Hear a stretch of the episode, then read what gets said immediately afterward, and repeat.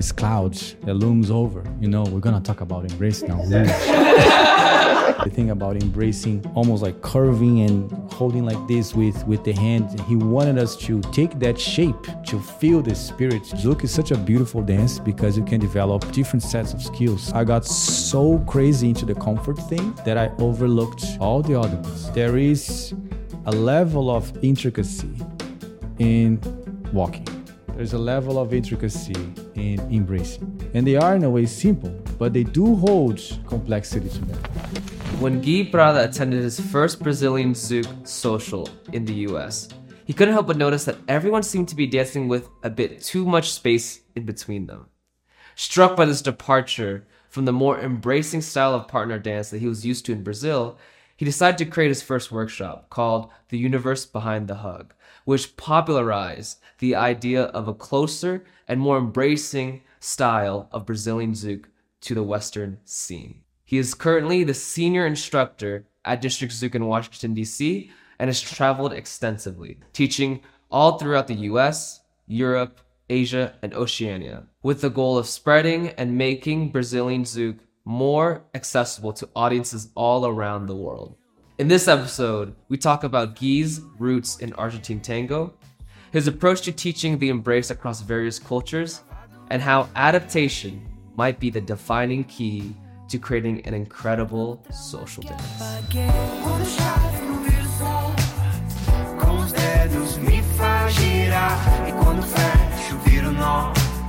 Gui Prada, welcome. Thank you. Thank you for agreeing to, to do this interview with us.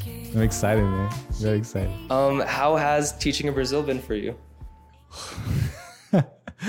has been really, really, really.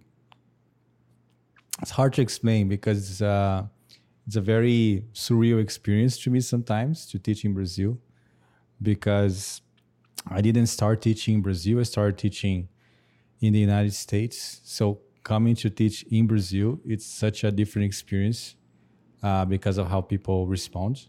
So it has been like sometimes really like frantic and sometimes really magical. Well, I took I took your class um, almost a year ago now, Leaders Intensive Workshop in Austin, Yeah. Texas, and I just want to start out with some gratitude because you were a big inspiration um, when I started Zouk because you know Zouk is very intimidating and it still can be right because you know you watch a demo and it's all like crazy head movement and counterbalances and I remember taking your workshop and it was a real turning point for me because the workshop was about was it Virginia basic and then lateral and that was it. Cut it at that. And it was how do you make it more smooth? How do you make it more comfortable? And why that affected me so much was because for the first time, Zouk could be more accessible because I came into I then came into dance knowing that as long as I do my basic smoothly and comfortably and awareness of how the follow is feeling, then I can enjoy Brazilian Zouk. And so that was really big and I know you're working on some stuff on making Zouk more accessible and lowering the threshold of people learning Zouk. Yeah. So what have been your developments on that? I have been expanding the leaders the leaders training, né, the leaders intensive. Uh, the version that you did is not the version that exists today. Like there was a lot of changes over time because every time something else happens. And I have been trying to focus the teaching on the social dancing aspects of the dance. So like like you mentioned, the aspects of adaptation, the aspects of how accessible the dance is, and also for myself, the kind of Brazilian Zouk dance that I want to showcase to the people to offer like a point of reference of the simplicity. You know, like, oh, there is a version of this dance that maybe I can do.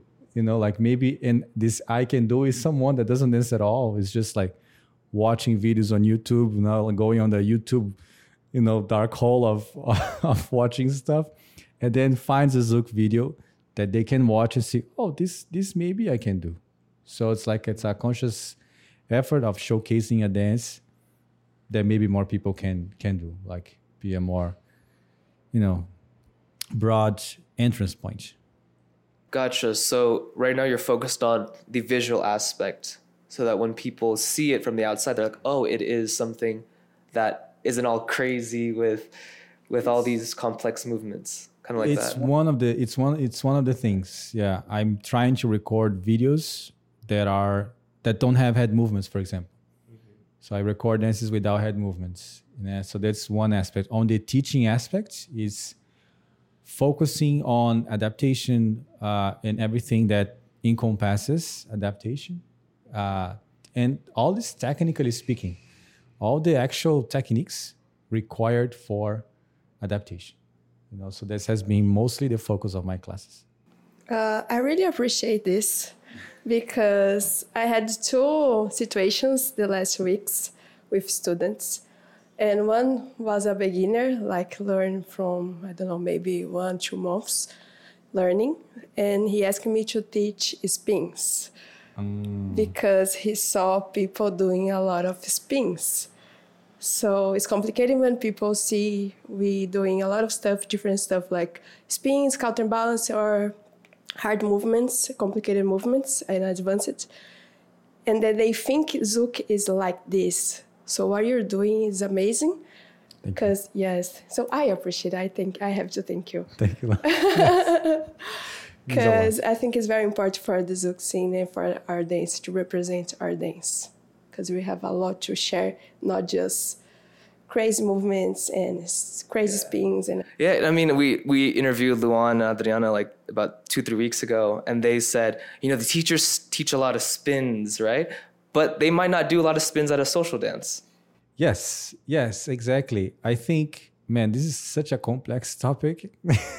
we would need we need a couple of hours because there's so much stuff involved. There's so much stuff involved uh, that goes all the way from market, like like it's your livelihood, it's how you think you're gonna, you know, get work, that you're gonna get recognition you know, it's a very complex topic.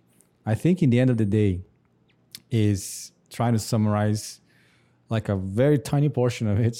I think one of the main aspects is trying to showcase to people that there is a level of intricacy in walking. There's a level of intricacy in embracing. There's a level of intricacy in things that are considered simple. And they are in a way simple, but they do hold complexity to them. And I'd like more people to see and appreciate this complexity because I think it's, and then it comes to the part, the point of access, accessibility. It's more accessible. More people could do it uh, because it's a simple matter of uh, being able to do a spin. Depending on your age, depending on how your how your body is, is harder to do a spin but everybody that has two legs can walk you know and so this is the this is the idea that i'm trying to bring and i do understand this complexity that is being let's say in quotes sold in brazilian zouk because there is a level of sometimes people feel the professionals feel pressure to perform and showcase the dance in a certain way in order to get the recognition they think they need to get work you know? So it's really complex. It really is highly complex. So i i just try to focus on what i can do you know to to help grow the dance and grow the dance not only numbers but also in, in quality because i go i like i love social dancing so i want to social dance and have a good time i'm curious to know more about what you mean by intricacy mm-hmm. um, because I do agree with you. There is a lot of intricacy in just walking or in an embrace or just breathing with someone. Um, but can you paint a picture of a little bit of what you're talking about? What depth exists in just walking or in, a, in an embrace? Yeah. So I like this topic because it's very, very measurable. You can feel this. Everybody that dances, I don't know which camera I look, but everybody that, but everybody that dances knows everybody that partner dances can identify in their bodies when something feels good and when something doesn't feel good. So when they are embraced by someone, instinctively they can feel if that embrace feels good or if it feels uncomfortable, you know, or if it feels neutral. So the intricacies are studying and understanding and figuring out what are these elements of the embrace that are behind a comfortable embrace. What are the elements of a walk that are behind a comfortable walk? And when I say comfortable, I mean effortless. I mean light without being absent. I mean light with being easy. Easy. Né? So it's effortless and easy. Uh, Jaime, uh, one of my main instructors, Jaime Arôxa, he had these three words, né? Fácil, interessante verdadeiro, which is mean easy, interesting, and truthful, or true. So he said that the dance, a good dance is fácil, easy, interesting, and truth, truthful. Uh, so this is something that we can feel when we're dancing with someone and the person is maybe distracted looking elsewhere, not really engaged with you in the dynamics of the dance. This would be the truthful part, like that the dance is there, you're both present. Né? So the intricacies for me are in these in these aspects, these technical and metaphysical aspects behind an embrace, behind a walk that can make them feel more comfortable, feel more accessible, feel easier to do, you know it's very interesting how so many things that you might think is small can affect the dance in such big ways. Dude, oh my God. If there is one thing I learned, I did this thing called nonviolent communication. And it has a, the, one of the things that I learned is that there are, there are really no small things. Because when we talk about relationships, and they give like a very fun example. You are in a relationship with someone and you have a thing with closing the cap of the toothpaste. The toothpaste thing, you know, I don't know the name of it. The tube. Uh, the tube, the toothpaste tube. You have a thing with it, but the person you are with doesn't close. And you're like, oh, it's a small thing. It's just closing the cap. But then five years later, you're like that motherfucker never closes, you know. And so the thing builds up to a level that, you know, it's not small. It's if so, all of these things that are considered small, they hold relevance. They hold incredible relevance. So uh, I call them details nowadays. I, I call like, oh, it's a small thing. I call them, oh, it's a detail because I think that detail holds a different importance to it. Like we want to be mindful of the details uh, more, maybe than when we want to be mindful of the small things.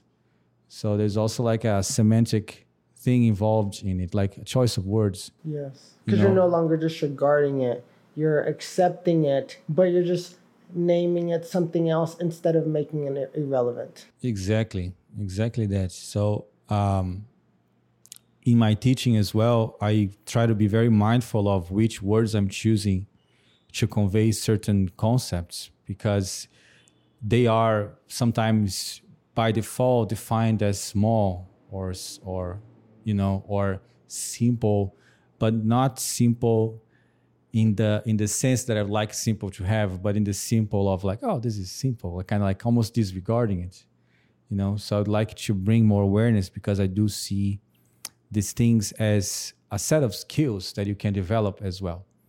Zouk is such a beautiful dance because you can develop different sets of skills because you dance in different positions and uh, you dance to different kinds of music and you have movements that are more or less athletic. So, yeah, you can develop your set of skills in the spins, in the counterbalances, in the lifts. You can develop your set of skills in dancing in open position dancing to R&B. You can develop your set of skills dancing, close embrace, and walking. You know, so I'd like people to develop all of the set of skills. In my learning experience, was the reverse because I got I got so crazy into the comfort thing that I overlooked all the other ones. So when I had to start teaching, I didn't know how to do counterbalance. I I still have to work on my spins a lot you know, doing fast fast head movement things, I still have to work on them. And do you feel like that is a necessity? A Gui Prada needs to learn how to do that as a professional. Dude, my therapist asked the exact same question. because she asked, Guilherme, you talk about comfort so much with your students. Why do you keep putting yourself in uncomfortable situations? and, uh, and, that includes the competitions, that includes the, the, the demos, the, the, the Jack and Jills, all this stuff. And the reason why I tell my therapist, I'm going to tell you guys, is because I think in my head that as an instructor, it's good that I know at least some of all these things. Because when a student comes for me, comes to me with a question about these things, I can maybe help some of it. I might not be able to help them. Like the student that comes to you, help me spin. When a student comes to me to me and like, oh, let's do a class on spinning, I I direct them to Alison. Like you can do it, Alison. Alison is amazing on spinning. I I'm not qualified yet to teach you about spinning, you know, uh, but I would like to, you know, I would like to be able to teach those, that that person how to spin, you know. So I think for me as a professional that work with this, it would be nice. But for for the Gui social dancer, I really I don't need it. However, when talk about expression, né, and like putting in the physical world, something that I vision in my mind, sometimes I would like to spin. I would like to lead somebody on a spin, maybe three, because the music, the vibe, everything led me into that moment. And then I don't know how to spin, so I feel that like, oh, damn it, you know. And I had this with a lot of things. So when I had to start teaching in 2017, I actually had to catch up. I was I spent the year catching up on like all the other things because I know the embrace, the walking, the direction changes, the blah blah blah blah. But the open position things, I needed to catch up. You know. So you needed to be prepared as a professional, so that if a student came to you with anything, you could be ready for it. Exactly. But I also heard you say that you would want your students to have a lot of be able to express themselves in all those different ways as well. Exactly, exactly. That's why I think diversity is important in any dance community.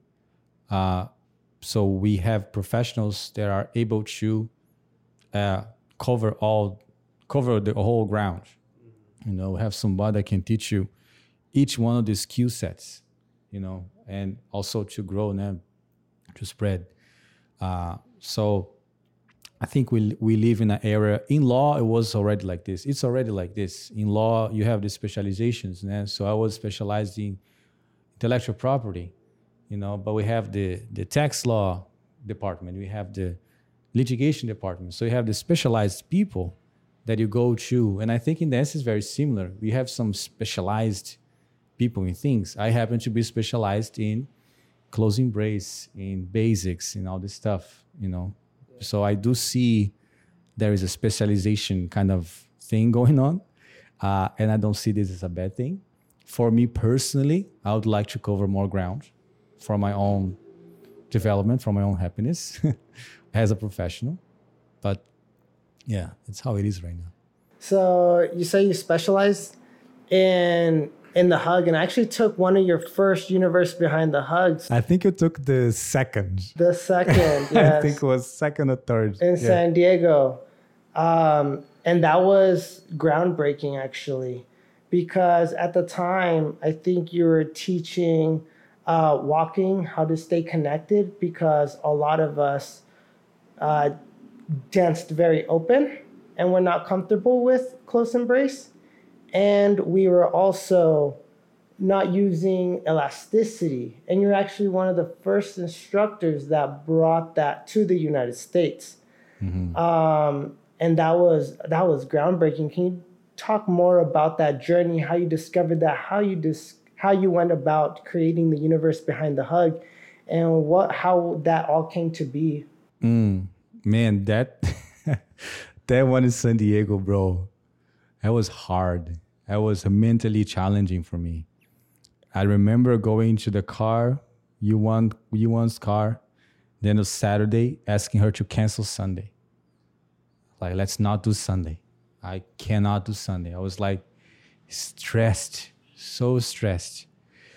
Um, because it's, it's how I was reading the the audience, you know, it's how I was reading the the crowd reception to the material that I was giving. Um, because uh, sorry, can you repeat the question? Like how how Don't keep going. You're doing wonderful. keep you. going. so the universe behind the hug came to be uh, so I, I got to the US not to teach dance. I got to the US to take a break from Rio. I was tired of living in Rio, I was tired of the life there. So I went to the US because my father was there. And while I was in the US, I met the people at District Zouk. And I went to watch a class. And I saw the class, and they were doing things far away. and I was like, what are you guys doing here? You know, I got so because I was still with the nostalgic views, you know, of how Brazilian Zouk was, blah blah. And I was my level of tolerance was not very high to the differences. I did not understand the differences in culture, you know. So I wanted people to be closer dancing in my personal social dance life, I have been working on the embrace for my own enjoyment of life and dance. So I've been working on comfort and embrace for myself. And then in this work, I figured out many things behind the embrace.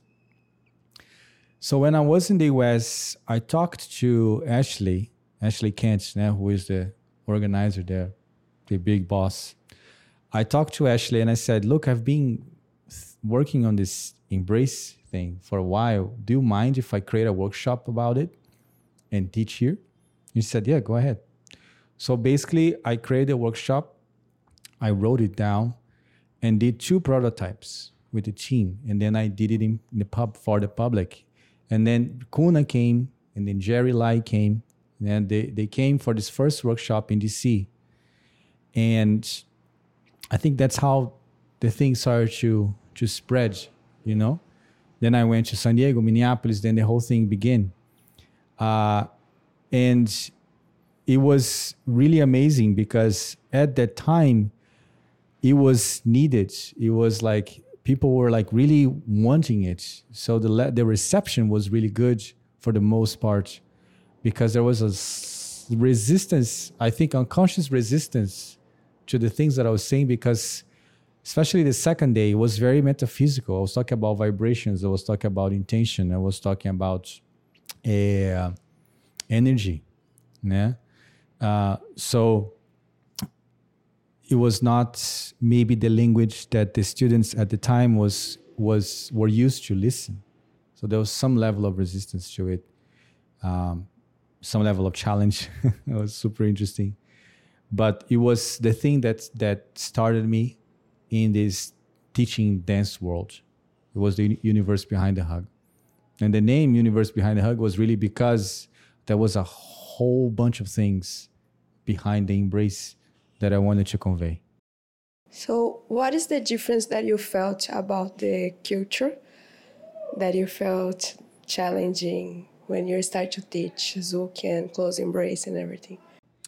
The main difference is, I think, how people uh, greet each other, how people deal with each other in a regular basis.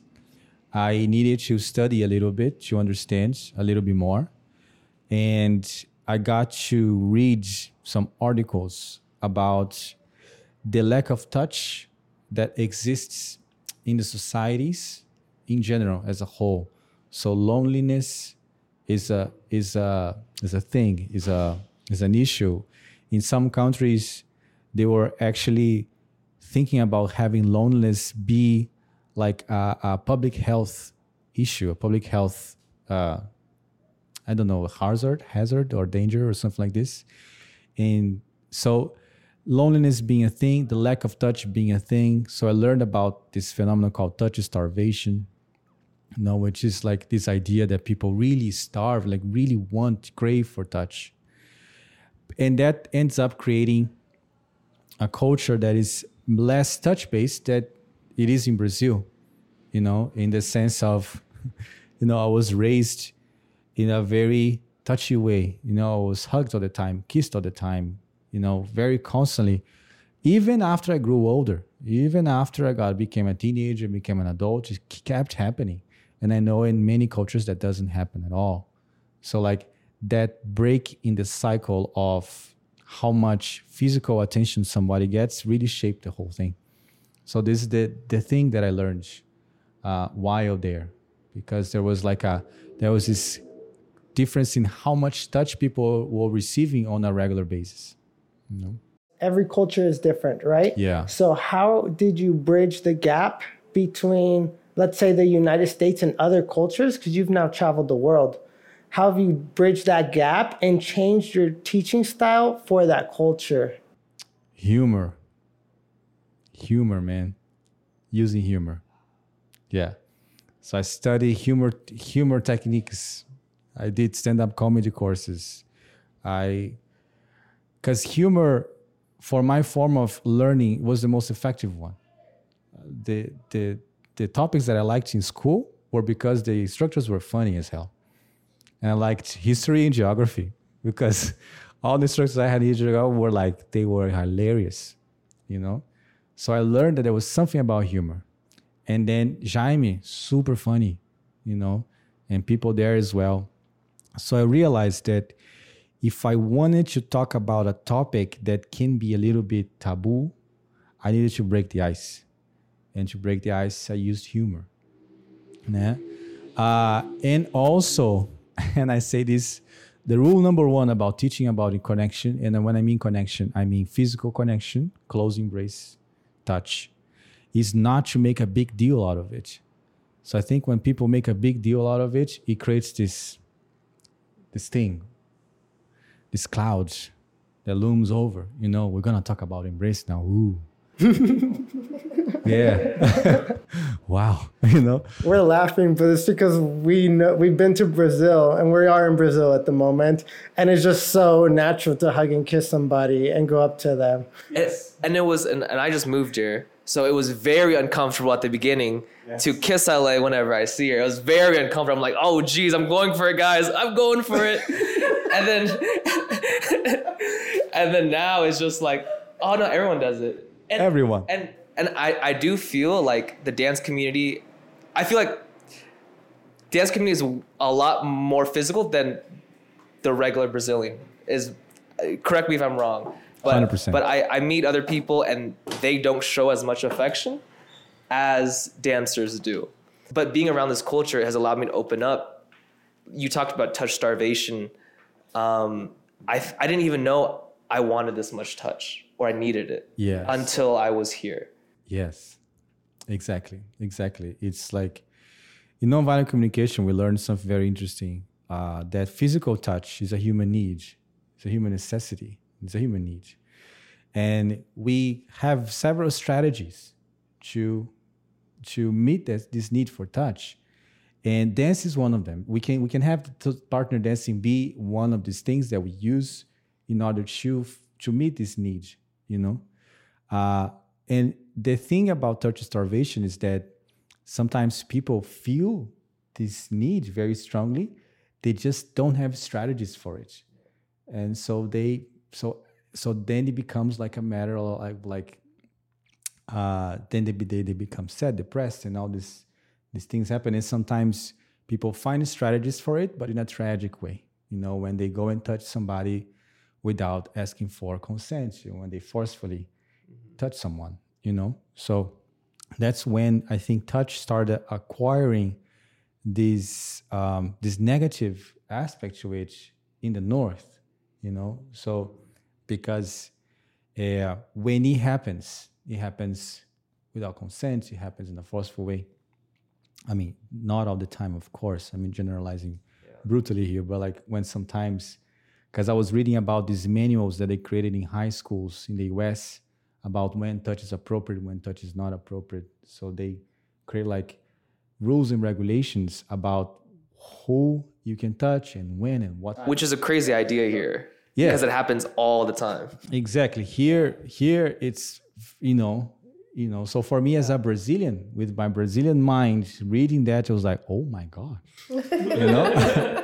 However, when I tap into that cultural point of view, it's okay. It's like okay, it makes sense, you know, because in the context of being there, it kind of makes sense, you know. So teaching dance in different cultures to bridge that gap, I use the humor Uh, in my speaking to to not make the topic feel heavy, you know, to have the topic be lighter, have the topic be more. We just talk about humans being humans, you know, kind of vibe, and that has made things easy because I have seen classes about embrace created around the things to be cautious about. Mm. Yeah, so when you in this environment when the classes are around the things to be cautious about and i saw this in didactics as well you you sort of create uh, this idea of all the things somebody should not do you know? Uh, it and in some people creates this fear of doing it at all you know? So i'm trying to think and to focus on the things that I would like them to do, would like them to think about or consider, you know, or and explore. explore. And the language that I use is through is through a lighter language uh, with the words that I'm that I'm choosing, you know. So it's a whole it's a whole process to bridge these gaps. No, I find that I I find that really amazing because as you're speaking, I see that you're extremely empathetic, right? Putting on that cultural perspective that's not yours Yeah. to then understand it, to not judge it. Yes. You know, and and um, I want to share a moment. Um, I remember like at your leaders intensive, we learned close embrace, right? Yes, That's why I first I Yeah. was exposed to close Yeah, embrace. yeah, yeah, yeah. And there was this thing on side connection. Yeah. And the reason, I, from what I remember, because you don't want the cross to touch the follow. Yes. So we're gonna do side connection. And I remember coming here and taking from an instructor, and they were like, "Why are you connected like that? Like square up, you know?" Mm-hmm. It made me curious. I was like, "Oh, like did did you have to perhaps change?" Something to make it more digestible Yeah. for another audience. So it's a yes. Um, but I find that really amazing because bridging that gap is then allowing me who might have never ex- have experienced the feelings that come from a close embrace now it's more accessible for me. Yeah. and i remember um, talking to luan adriana in that interview and they were like you know like we talk about touch and embrace but it's not so much about meat to meat is what luan said. It was, it's it's about heart to heart right? And and and y- yeah, you know, the more close we get, and it can be fun, and and um, there's a lot you can do in a close embrace.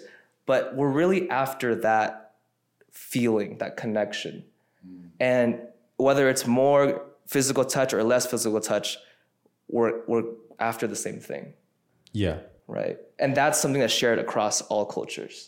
Yeah. Maybe the physical touch might be less or more, depending on what it is. Exactly. It's different cultures have a very different take on touch. You know, it, it's it has different meanings. Uh, the touch, you know, and it's sometimes um, it's sometimes uh, for certain people. You know, like it's it's limited to a to a, certain group of people. You know, family, for example, or or lovers, or you know, there is like a a thing, and in the in this thing that you mentioned adaptations were needed to i needed to do adaptations to to be able to speak with that crowd so i adapted the language adapted what i'm saying and how i'm saying it so the metaphysical aspects i needed to make them more physical more objective you know i needed to bring to the technique a way for them to get to the metaphysical aspect that I'm talking about, because that was my journey, learning these things in my body to then change the mind. Uh, and culturally, and for the cultures, yeah, exactly. So basically, what I did was to accept the reality and the circumstances of the place that I was without trying to change it. You know, so it's basically rather than changing, it's basically like showing my perspective and see how they will go about it. You know, but in a way that respects their speech, that respects that how they see uh, the world in that moment. It's not that I know it, so I need to talk to them. I need to investigate. I need to do interviews with the organizers, and I need to like really understand. So this trip that I did this past months was amazing for that because I got to live in the place for a couple of weeks and really see how people go about life. And that helped me inform how they see these relationships a lot. Uh, and then adapt the teaching uh, to the place that I am. You know, so I have like the, the the the the way that I taught in Japan was different from the way that I taught in Denmark, and different the way that I taught in Australia. You know, it changes. Most definitely. Switching gears a little bit and going back to what you said on adaptation. Yeah. Um, that that is a core concept that you teach, and we spent we just um, did a private together, and that was a really big theme. Yeah. Um, it's interesting. One thing that came up for me is I was taught, and you know, not, not like any perspective is wrong, just many different perspectives. And that's yeah. that's the beauty of Brazilian Zouk, right? Hundred percent, yeah. Um, I was more. I learned more of like, okay, you sh- you should be able to lead every movement. That's how you know you're doing it well, right? Mm-hmm. With everyone. It's not just, oh, only reserved for only the good falls you can yes. lead it, right? Yes. So if you can lead everything, that's good. Yeah. But it's more on you using manipulation, weight shifting, you know, for example, and yeah. and stuff to place your follow. Yes. Right. Mm-hmm. Um, and you had this perspective and exercise on adaptation, which I was like, wow, this feels very different. Yes. Um, and I'm curious to know when you enter a social dance, mm-hmm. how do you adapt to the fall, not just on a physical sense? And I love to touch on that, but also on an energetic sense? Mm, okay. It's a very good question. because the energetical sense I call vibe. Né? It's like adapting to the vibe. And that vibe is showcased to me through the movement, through movements. So through the the way that somebody is moving, like the speed that they choose, like the the size, all these things, I get I get I get the vibe, I get the energy, you know. I am not 100% sure of what the energy is. I'm not trying to guess what the energy is. So I really stay with what the body is showing me and how I can adapt with what is happening in that moment. Uh, because I used to try to interpret things so I used to try to guess. Like sometimes I would dance to somebody that would have holding more tension in their arm, and I would say like, "Oh, they don't want to dance with me," or "Oh, they are a beginner," or "Oh, they," you know. I try to create. I, I started. I would I would create stories based on how the body was moving, you know. And then I realized that sometimes I would try to change that body. If the arm was here, I would try to put it lower, or I'll try to put it higher. So I decided one day to stop doing that and just staying with what was happening in front of me without trying to interpret what was going on. And that was one that the, the, the, thing really changed uh, because then the person that was dancing with me was able to feel more comfortable, uh, uh, uh emotionally comfortable with the dance because it was basically they were being they were doing their thing and there were no one trying to change it, you know. Uh, so with the thing of the vibe, what I I'm still adapting to the body. I'm still adapting to the movement because the movement shows me the vibe. Mm. That's how I see nowadays. Because I I'm not sensitive enough to perceive these metaphysical aspects of existence uh, through presence. You know, I need the body to tell me things, and then the body is telling me to move in a certain way then I go with that. You know, so that's how I adapt to the vibe. It's still adapting to the body, still adapting to the physical. This is interesting because I struggle with this a little bit, mm-hmm. but but because people say that my body is like asking for things more complicated and asking for things fast. And sometimes I just want to close embrace and not do anything. And sometimes I feel like, oh my God, what should I do to make people understand, make the leaders understand that I want, I just want to relax and close embrace. Because I can be fast, okay, I can be fast, I can do a lot of stuff, but I don't want to. So I think it's important maybe you're listening the the follower and I want to understand how you can like understand because I never had this kind of dance with Gui that he was trying to do a lot of stuff. So I feel that he can uh, like listen my body very well. So I want to understand what you do, how you listen the follower body. Is I think like this thing when people tell you, oh, uh, what what did what do they say to you? It's like, oh, your body is asking for my body is asking to do fastings and more movements and so to me when i hear this i think they are interpreting how you move you know or they're they're interpreting that the way that you move you're asking for more mm-hmm. so i think that i think in my perspective it's it comes from this idea of creating stories around the way that you move around the way that your your your body moves the way your movement looks like you know? So for me to answer to your question uh, is the same answer to his question. I stay with what your body is telling me in that moment and how i know or not if you want to move more or less that's tricky to explain because nowadays it, it it's a the, the whole thing happens so quickly in my body that i don't identify it precisely. You know, it's hard for me to identify it precisely.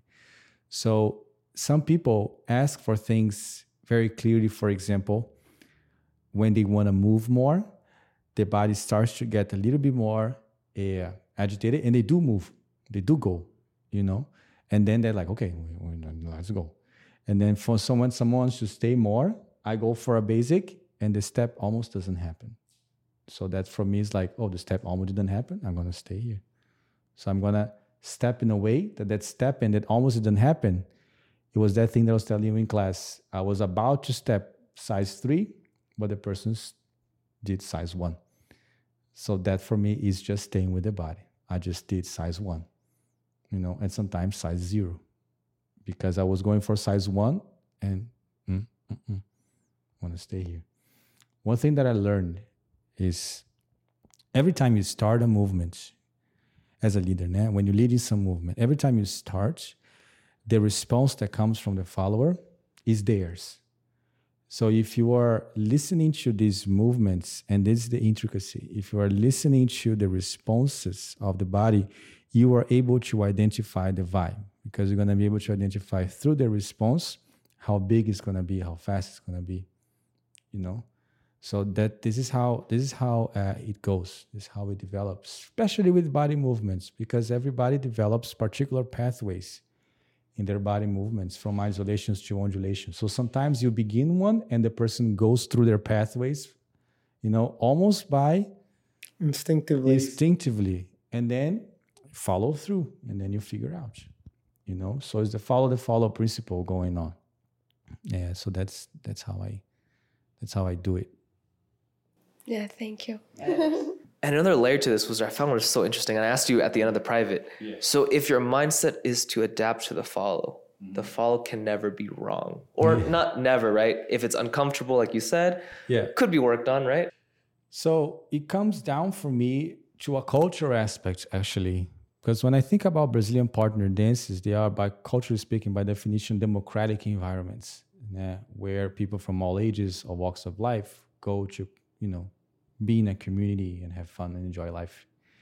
Uh, and when I watch people from back in the day dancing, I see that they do like less movements. So in Brazil, for example, I used to go to this place called Democráticos. Democráticos is classically a forró place, but it had samba as well one of these days and they, they, they call the, the old guards, né? a velha guarda. So people from back in the day, people in their 80s and 70s, and they go dance.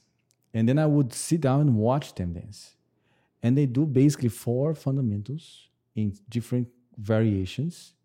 And they do their way. You know, they, they, they just do it because they are not there to do anything else but dance and have fun with each other. So this cultural aspect of the dance made me think lighter on achieving specific uh, shapes and views and, and, and looks and aesthetic uh, because I think I started to focus on what I can create with this person that feels easy to do, effortless to do, and true. Yeah. So in this idea, there the wrong, the idea of wrong, kind of like goes away because there are no set goals beyond the connection, beyond the communication. I think you get it wrong, for example, when you are, for example, rehearsing something and you have a specific direction to hit, a specific pose to hit, and you didn't turn that direction, then you got it wrong because you had the goal to be facing the this. So if it's a choreography, you can get it yes, wrong. Yes, exactly. But in social dance, I don't think anything so. can go. Yeah, especially given that safety is taken into like account, comfort is taken into account, consent is taken into account. I think in terms of like leading and following movements, fundamentals, I nowadays I don't process a fuck up. Mm. I don't process something went wrong because even for example, I'm gonna do something like very specific. I wanna hit the one.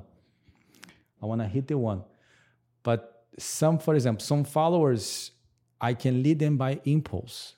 Some followers I need to lead all the way through. So sometimes I go lead by impulse, somebody that learned to be led all the way through.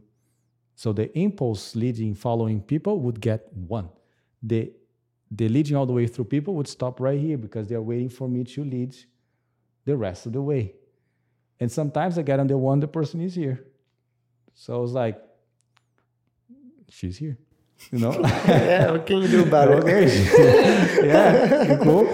I'm not like, God damn it, I didn't get the one. you know, I got the one. I still got the one, but not there here.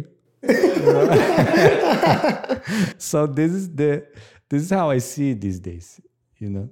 One thing I appreciate about that is when you say something is wrong, like or perceive something as wrong, it it can be it come from a place of judgment, and that can affect your your mood and how you feel about this person right and I, have always noticed that it's like when there is even a little bit of judgment when i'm social dancing and it's hard right because we're human and we judge we can judge all the time if that's something that you know is like just how you grew up you know and every time there's just a little bit of a little ounce of it it's going to affect my mood and if there's just a little bit more of that i'm not going to enjoy the social 100% man yes yes yeah, and it, and so for me, like, I, I, was I was actually telling a friend about this last night. Um, there's certain beginner follows, um, or that might not be most comfortable, and maybe it's because I'm not adapting enough. You know, maybe I can work on that. Um, where I'm just like, oh, like I, I just not the most comfortable dance. Like I'm hesitant to dance with them, but I'm like, I sh- need to go dance with them because it's a practice for me of humility. Like like I don't know I don't know I don't know shit right? Yes. it's kind of where I go to. It's like man why am I judging so much you know? It's like I don't even know this person. And and, this, and I I started somewhere. There were times I mean I remember the times when a lot of falls said no to me and that felt crappy you know and so um I'm not perfect I still judge but it's like for me I think it's a practice it's like, okay, humble yourself a little bit. You don't know shit. Like, go dance with this person and try to have the best dance you can with them. Yes. Yeah, exactly. I think that so the things that I do to adapt, they're not fail proof. They don't, they don't work with everyone. So I had situations this year in which I could not find a way to adapt to the person I was dancing with. It was not working at all.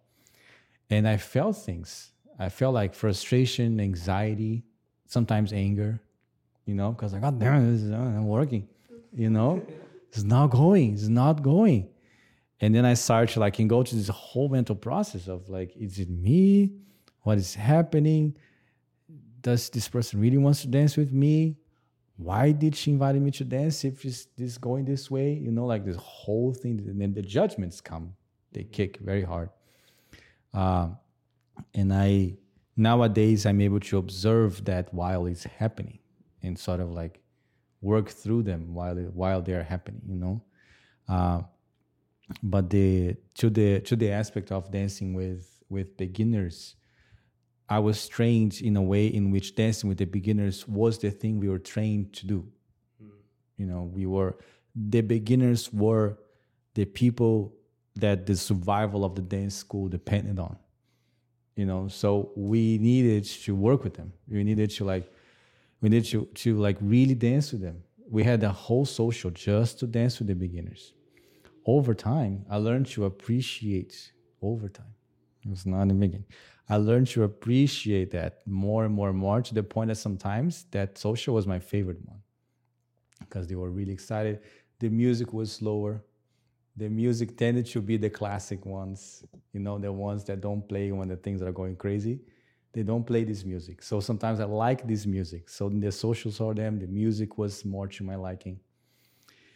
And I had an interesting experience this year. And, and when I went to a scene that I had more of my comfortable dances with the beginners and more of my less comfortable dances with the advanced. Because the techniques that they were using to dance, the beginners were still more moldable. They were still like starting. So I had more comfort, comfortable dances dancing with the beginners. And that was a little mind boggling to me. I was like, oh, what's happening? You know, because it was interesting to perceive that because sometimes the the technical aspects of the dancing, meaning how much engagement you hold, where your arms are, where you step, how pointy your feet are, you know, all these things can get in the way of comfort, you know. And somebody that is beginning intuitively you know they they are more moving by intuition than by full awareness of their movements so and that sometimes can be comfortable as well so for me dancing with uh, dancing with beginners nowadays is also adaptation training. I also i also learn a lot by dancing them. And it's also i think an act of act, act of service to the overall community uh, because these are the new people that are coming in. You know these are the new people that are gonna drive the scene you know? So that's the that's the idea so learning adaptation skills helped me have fun enjoyable dances with with the beginners as well you know i had like i had a one of my biggest teachers of this was another bolsista at Jaime. You know, I was a bolsista. Have you ever explained to people what a bolsista is? Yes, we we have, right? What a bolsista is? We have. Yeah, a yeah. little bit. We we get that. So it's like an apprentice. Yeah, it's like a, you get to learn for free in exchange to dance with the, for dance with the students. We had another bolsista that I was having a struggle with that years ago uh, dance with beginners because I felt like I want to do some stuff, but because they were beginners, I couldn't. Yeah. I wanted to do quicker things, I couldn't. So I was watching this other bolsista friend of mine dancing, and he was having fun. He was like singing, he was like enjoying life. And then when he sat next to me, I was like, "Who, dude? How do you do that? How do you how do you have fun, man? The, the song is, you know." And you were like, chilling, have a good time doing basics. And he was like, I found a way to find fun doing backing forward small because I found a way to enjoy the song that doesn't involve necessarily expressing it in big, fast movements. You know, it's, I think, as dancers, it gets to a point in our life, in our training, that it's not physical anymore or as much it's a lot of a mind game. It's a lot of stuff in our heads. yeah, yeah. Um, and coming back to judgment, right? When we we spend a lot of time and energy and money, and we all invested into this dance, each one of us, you know, and so it's it sucks because we take a lot of time and energy to learn it, and then we come to these people, such as like beginners and stuff like that, and sometimes when you're like an intermediate, you feel like you want to express everything you've learned. and you feel like you cannot communicate with the others, right? Or you can't express. Um, but as you get more into advance, you actually get to enjoy the smaller intricacies of the basic and enjoyment and getting um, seeing that smile, seeing that energy exchange, feeling that, and being a part of something bigger, which is the community. Uh, in your case, would be the dance school, right? The dance school grew and people hung out and people did things together. They went out together after the school. Um, I know this was a very common thing when I came when I came to Brazil and I was going to Renata school after the class, everyone would go down to the bar and exactly and have fun. Exactly. Yeah, this is a very powerful aspect of the dance school culture in Rio, at least. I don't know here in São Paulo. Yeah, but the, I'm not gonna lie. It's not that we become Buddhas, you know, or or like these magical beings, you know, that like no, no, no, no, no, not at all I do have these moments in which I do want to and do all the crazy stuff. I do have them. I do have them. But I'm not possessed by them. You know? Bye, Ali. Thank you so much. No worries, love. Yeah, I do get I do get these moments in which I do want to do all the things, you know. The thing is that and that I learned from my from my references. My references, they would social dance the whole night when the social is pretty crowded in a very calm way. I mean calm, basics, doing basics. They would do their their their thing because it was not what they were doing, but how. And that's something important too. I learned about I learned more about the how than than than the what with them. But in the end of the social, when they had time, space, they would go all out, man. So you said something very important because a lot of the times you said that there was room to dance after the party to do all the big figures and stuff yeah they yeah like i was saying like my my references they would be they would have like a very interesting dynamic in which they would really go all out when they had space and when they would find someone that that they could you know dance that way with you know? So they would be more like there was a level of patience to waiting for when there is space and the person. Yes. And my and one point that i would like to make out to all cities all countries all places is that at the beginning of the social it people are fresh people have space people have time and it's usually when the beginners are there and so take advantage of this time. It's an opportunity to arrive early, to be there. Um, here in Brazil, I don't know, I, I do know why people come so late and stay so late, but they yeah. tend to show up like at 1 or 2 a.m. And I actually made it a thing now to go early to the parties and be there because I have more space. Yeah. I don't want to go to Solon when it's completely packed and I can't even move. Yeah. I can't enjoy. And the other thing from my own party, the League of Shadows, um, I like obviously I'm there early because I'm the organizer, right? But uh, I like going there because that's when the beginners are there. They just got done with the class. I want to make everyone feel welcomed, and I get to dance with everybody. And because most of the time they're very shy and uncom- uh, uncomfortable, and they don't feel a part of this community.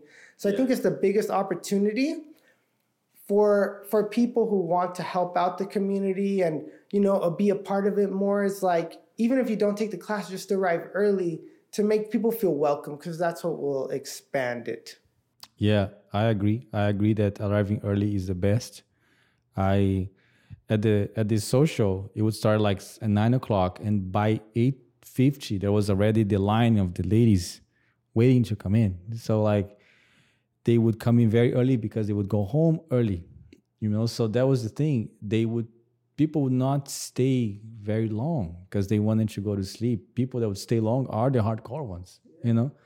So i think i like to arrive early. Like you said is less people and sometimes the music is i like the music of the early sets as well so much they tend to be of my liking uh, so yeah arriving early people I agree. I you have ten minutes. Yeah. Okay. Well, I want to respect your time.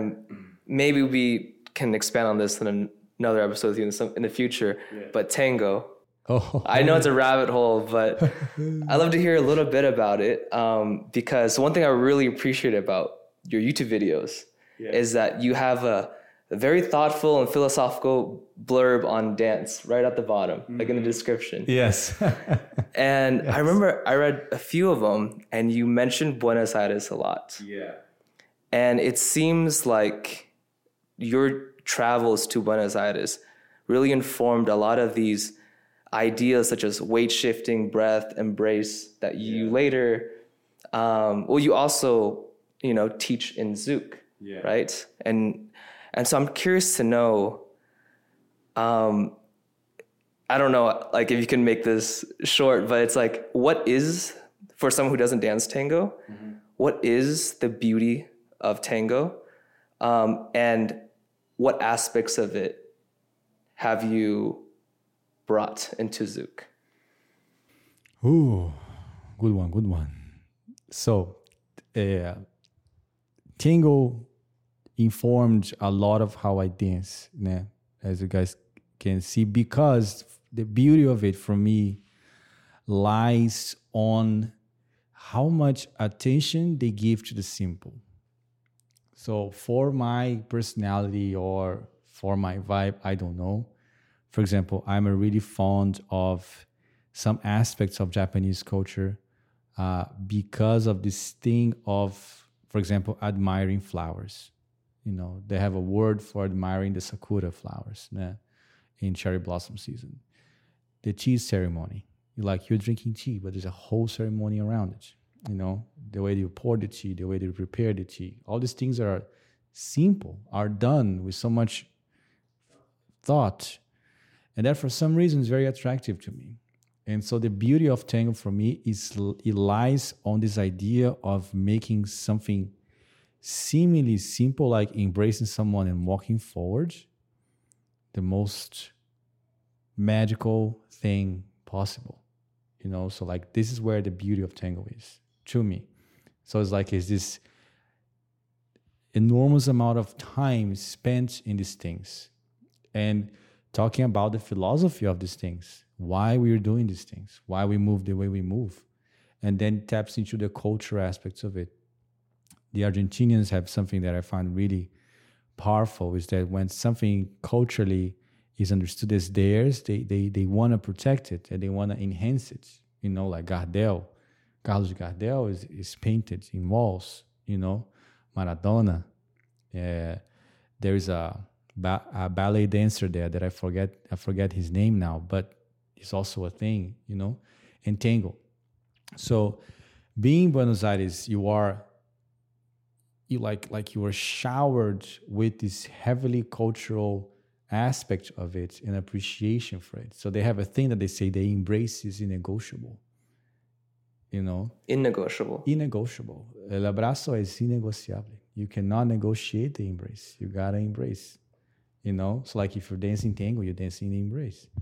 So this like, and they feel it. You know, like when they talk about it, they're like, "Hmm," you know, there- there is this thing. They stand by it. there's thing about it like in a lot of the a lot of the, the, the, the some of the quotes that i use came from watching uh, tango documentaries came from talking to tango people. For example who makes a good silence makes a good tango.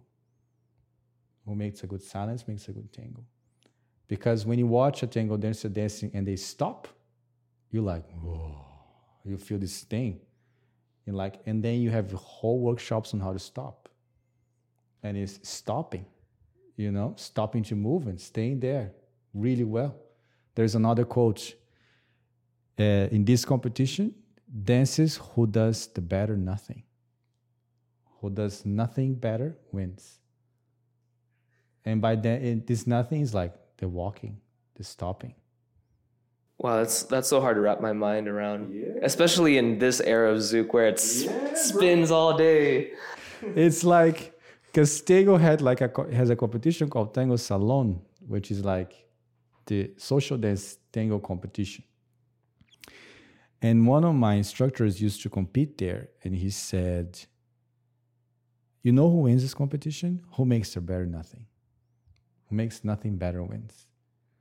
and it's like because it is there is this appreciation for the posture, for shifting weight, for walking, that resonated with me a lot because I see it, I saw it, I see it as something safe, something safe, something that I feel comfortable doing, that I that I feel that I can do, you know. Uh, maybe because of my personality, I have a hard time opening, showing. For me, it's easier to be here, you know. So tango is a dance, a whole dance built around being here. Samba de gafieira is a whole dance around being here. So tango, bolero, and samba for me they were my three main dances for a long time because there are dances in which I can't be here with someone and just walk and be and be fine, you know. So that's that's the summary for the tango part, you know. So helps me inform and man, I I did classes with Argentinian teachers that they would say the craziest things in the most natural way possible. There was this this lady teaching, and she would talk. She would tell the followers that the energy to walk back has to come from the center of their vagina. and she would speak like that, and people are like, "What? Did she really say that? Is it is it really happening?" And she, yeah, that's it. You know, oh, this is whole thing. Like, and then there was this other guy that I did that I did classes with that he would talk about the the el espíritu milonguero, la cosa. That's the the, the the thing about embracing, like almost like curving and holding like this with with the hand. He wanted us to take that shape, to feel the spirit, the milonguero spirit. So it's very metaphysical as well, you know. So I love that stuff, and also like it's a whole dance in my interpretation built around these aspects and that I really appreciate that resonate with me a lot. And so that's why it was very easy to translate to all the other dances that I dance as well. Makes sense. Um, I think that's a good place to wrap up. Mm-hmm. I do want to say one more thing. It's that, you know, the whole reason why we're doing this Bankai Zouk yeah. thing is for me personally, it was, I had a glimpse of some, I don't know what to call it, but some beauty when learning Zouk yeah. and taking private in the social dance that I wanted to um, share with the world. Mm. And I didn't know what word like could encapsulate that, but I think you did it perfectly. It's the the beauty or big part of what I, I why I see zuka so beautiful is very metaphysical. Yeah. Yeah, um, super. So I love that you said that. Yeah. Um, yeah, thank you so much for joining us today. Thank you guys for the invitation. I love the conversation. Super fun. Loved, loved it. I loved it. Yeah. Where can people find you on the interwebs? In the interwebs. Nowadays, I'm mostly using Instagram uh, for posting things. Uh, so it's Gui underline Prada. I have uh, my YouTube uh, page where I post the, the whole videos. I tend to post the videos with better quality on YouTube. Cameras moving around. Also have, have uh, Facebook, Gui Prada. Uh, yeah, so YouTube, Gui Prada, Facebook, Gui Prada, Instagram, Gui Prada. And yeah, can message me there, talk to me there. Awesome. Thank you so much. Thank you, man. Wow, it was my pleasure. Oh, can I can I can I also talk about my course? Of course. Yeah. so I have an online course called Embrace Zouk Online, which is uh, it has fifty something videos on closing embrace, mostly about vocabulary. So it's a course that teaches vocabulary for people that wanna maybe expand their set of skills on their own dancing close embrace. And I'm adding a new module to the course shortly on solo training. So drills and warm-ups that people can do by themselves to work on their embrace because I learned that you can practice your embrace by yourself. so wow, that's interesting. Yeah, so I'm creating a new part of the course uh, for that. So thank you, thank you for the opportunity. Check it out, guys. Yeah. and you haven't done so yet, subscribe to Bankai Zouk YouTube and check us out on Spotify and Apple Podcast if you just want to listen to us and not watch the video. But that yeah. wraps it up. Thank you guys. Thank you. Thank you. So thank you.